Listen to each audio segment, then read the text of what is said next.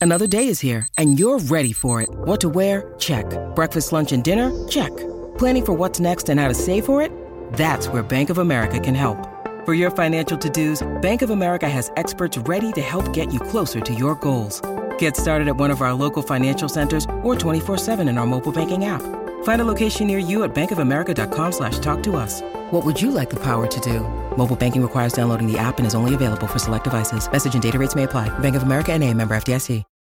When you need mealtime inspiration, it's worth shopping Kroger, where you'll find over 30,000 mouthwatering choices that excite your inner foodie. And no matter what tasty choice you make, you'll enjoy our everyday low prices, plus extra ways to save, like digital coupons worth over $600 each week. You can also save up to $1 off per gallon at the pump with fuel points. More savings and more inspiring flavors make shopping Kroger worth it every time. Kroger, fresh for everyone. Fuel restrictions apply.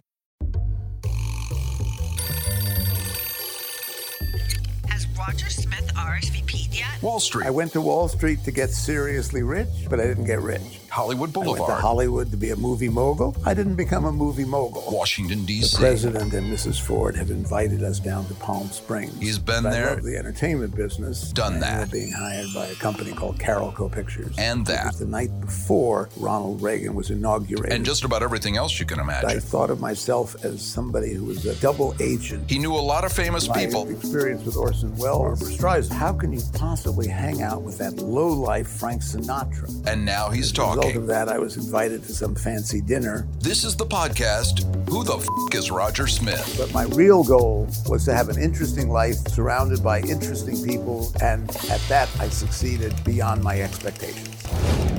In this edition, Roger goes to Monaco for, yes, a date with a princess and the film that might have been.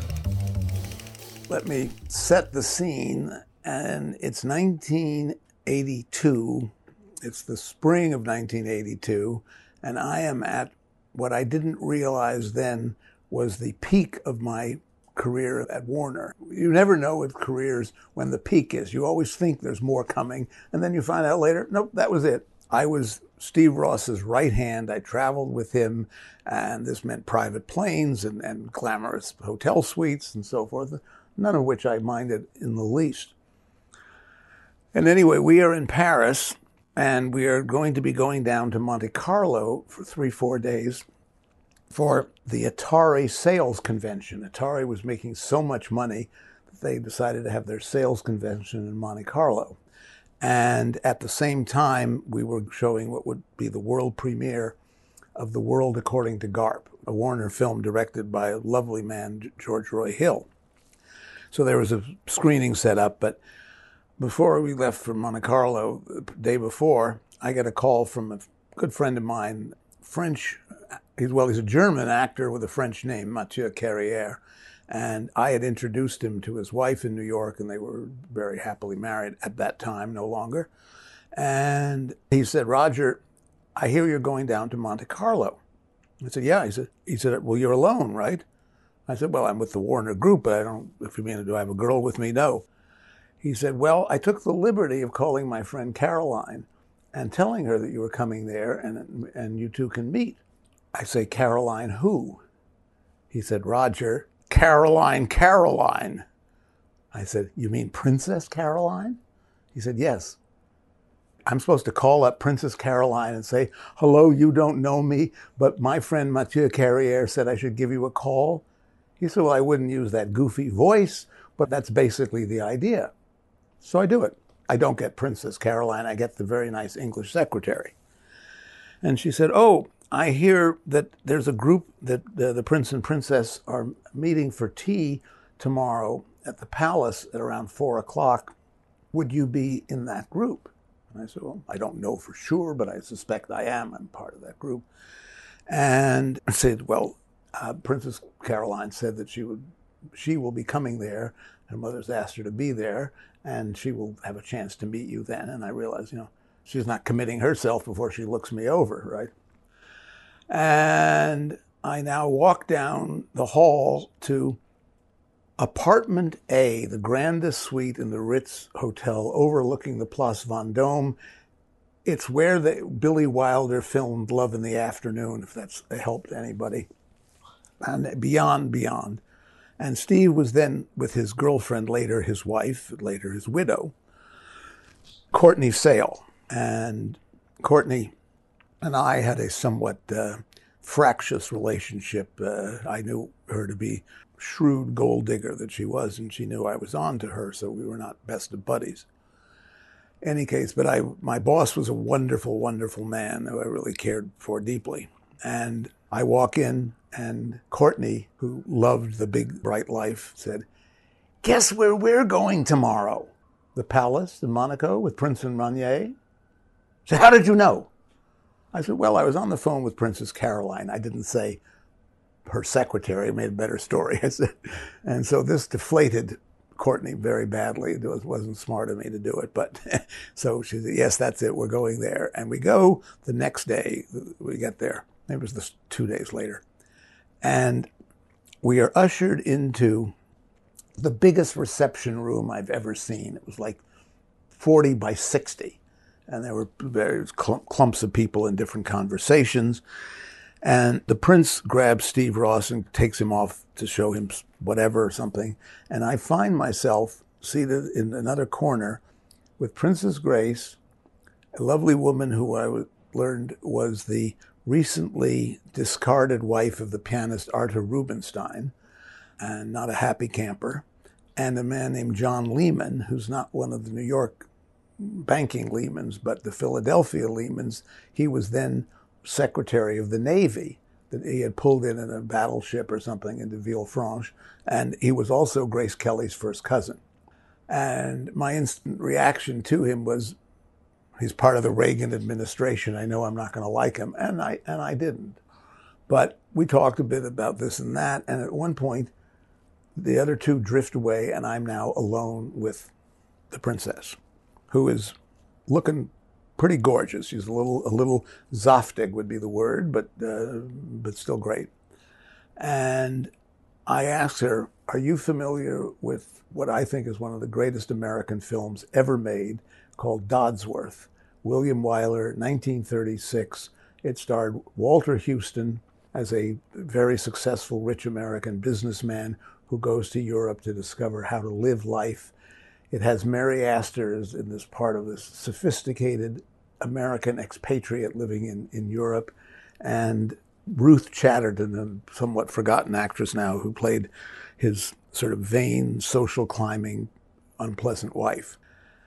I said, Look, Warner has attained the rights to do a remake, and we also have Gregory Peck for the Walter Huston role. We have Faye Dunaway for the Ruth Chatterton role. And forgive me for being so bold. I promise you, I'm in, on the business side. I'm not on the movie making side, but I, this is a pet project of mine. I said, if you were ever to consider making another movie, this would be the movie to make. The part is dignified. It's a worldly wise woman. It's romantic without anything remotely sexual. Uh, they go, they sail off in a sailboat at the end. That's as close as we get. And she then said, Oh, well, that sounds very interesting. I, and she said, Have you set a director yet? I said, I'm told not, and I don't know who. But she said, well, What about George Roy Hill, it, who, was, who was there with us? He was in the room. And it turns out she had done television with him in the 1950s. And I said, look, eh, based on the films of his that I know, he, he might be perfect. That's not my call to make, but certainly an idea to consider. She said, well, that would certainly make me more inclined to do it. I didn't say to her, if that makes you more inclined, that makes us more inclined to have him. Don't worry. and we shipped a print over there. She looked at it. She loved it. Now, I have been told, as I tell this story to Hollywood people, they said, Roger, she was leading everybody down the garden path, thinking that she would make a movie. And every time she wanted to do it, the prince said no, and it never happened. I said, Well, nothing ventured, nothing gained. Let's give it a try. I think this one could work. She saw the movie, she loved it. We then sent the would be producer who was assigned to it, a guy named Marty Richards, over to meet with her. And she'd gotten so into it that she said at one point, Well, tell me, the Ruth Chatterton part, doesn't she have more costume changes than the Mary Astor part? You know, once an actress, always an actress. That's what she was concerned about. And uh, we said, no, no, no, that's not a dignified part. That was that's not something that would be appropriate for you, Your Highness. I don't know what I called her. Uh, anyway, she was deciding whether to do it when she went out with her younger daughter, Stephanie, for a drive while she was teaching Stephanie how to drive. And on the Moyen Corniche overlooking the Riviera, they crashed and Stephanie survived and Princess Grace was killed. They've told people that Princess Grace was driving, but I'm told that's not the case, that, she was being taught how to drive. She didn't have her license yet. And so it was obviously a very tragic story. It was also the end of, of the idea of Dodsworth being remade, though I've tried to keep the idea. His daughter, Catherine Wyler, lives in Washington, D.C., is someone I'm in touch with, knows that there's still interest in getting it done someday, maybe. It's just, if you haven't seen this particular movie, get it, hold of a DVD and see it. It's American 30s filmmaking at its absolute best. Now, at the same time, while I'm having this lengthy conversation with Princess Grace back at the palace, I look over and see my boss, Steve, getting more and more nervous, thinking, what is Loudmouth doing with her? What, is he saying to her? Why are they talking so long together? And I finally, he comes over and I said, look, don't worry. It's all set. She's going to make her come back in a Warner movie and I got a restaurant recommendation for her. There's six of us. We didn't have a place to have dinner yet, and I figure she can't eat at the palace every night. She must know about. You can imagine what a nice table we got when we arrived. The, the palace having made the arrangements. Now, when we were talking, and this is something I say both rarely and reluctantly, I did not regard myself as, even though this is 40 years ago, I was so therefore 40 years younger and I was about 30 pounds lighter. I was not unattractive. I got a distinct feeling that Princess Grace would like to see me again under more intimate circumstances. She said, Do you ever get to Paris?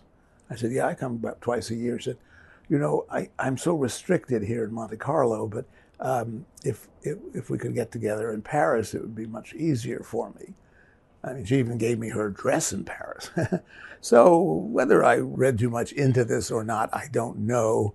But I certainly thought, oh boy, this is almost almost as good as the, as getting her in the movie. Yeah. but that, of course, all all came to an end with her sad death. If none of his stories were about you, we hope you enjoyed this episode. Who the Fuck is Roger Smith is recorded in an undisclosed bunker somewhere on the Upper East Side of Manhattan. All opinions are Mr. Smith's own, but everything he says happened because he was there. Bill Bergoli is our producer and editor. I'm Bill McCuddy. Miles, are you ready to record our promo for season two of the Wanna Bet podcast? David, have you ever seen a grown man naked? Miles, we're not here to quote lines from Airplane. We're here to tell people that season two starts August 18th. But I like Airplane. I know you do, but Wanna Bet is a sports betting podcast. Each week we bet $1,000 on the NFL teams and games that we love. Well, that sounds like fun. It is fun. And last year you picked over 60% of your games correctly. How'd you do? We're not talking about that. We are telling people that they can find us every Friday. So no more movie quotes. Roger, Roger. Electricast. Hey, it's Tim from 50 Years of Music with 50 Year Old White Guys, the comedy podcast you had no idea you needed. Join Ben, Jeff, and me as we continue our musical road trip back through the years and around the globe.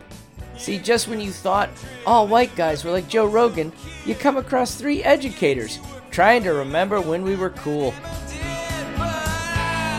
50 years of music with 50 year old white guys.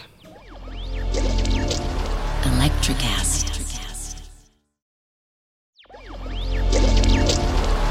Electric app.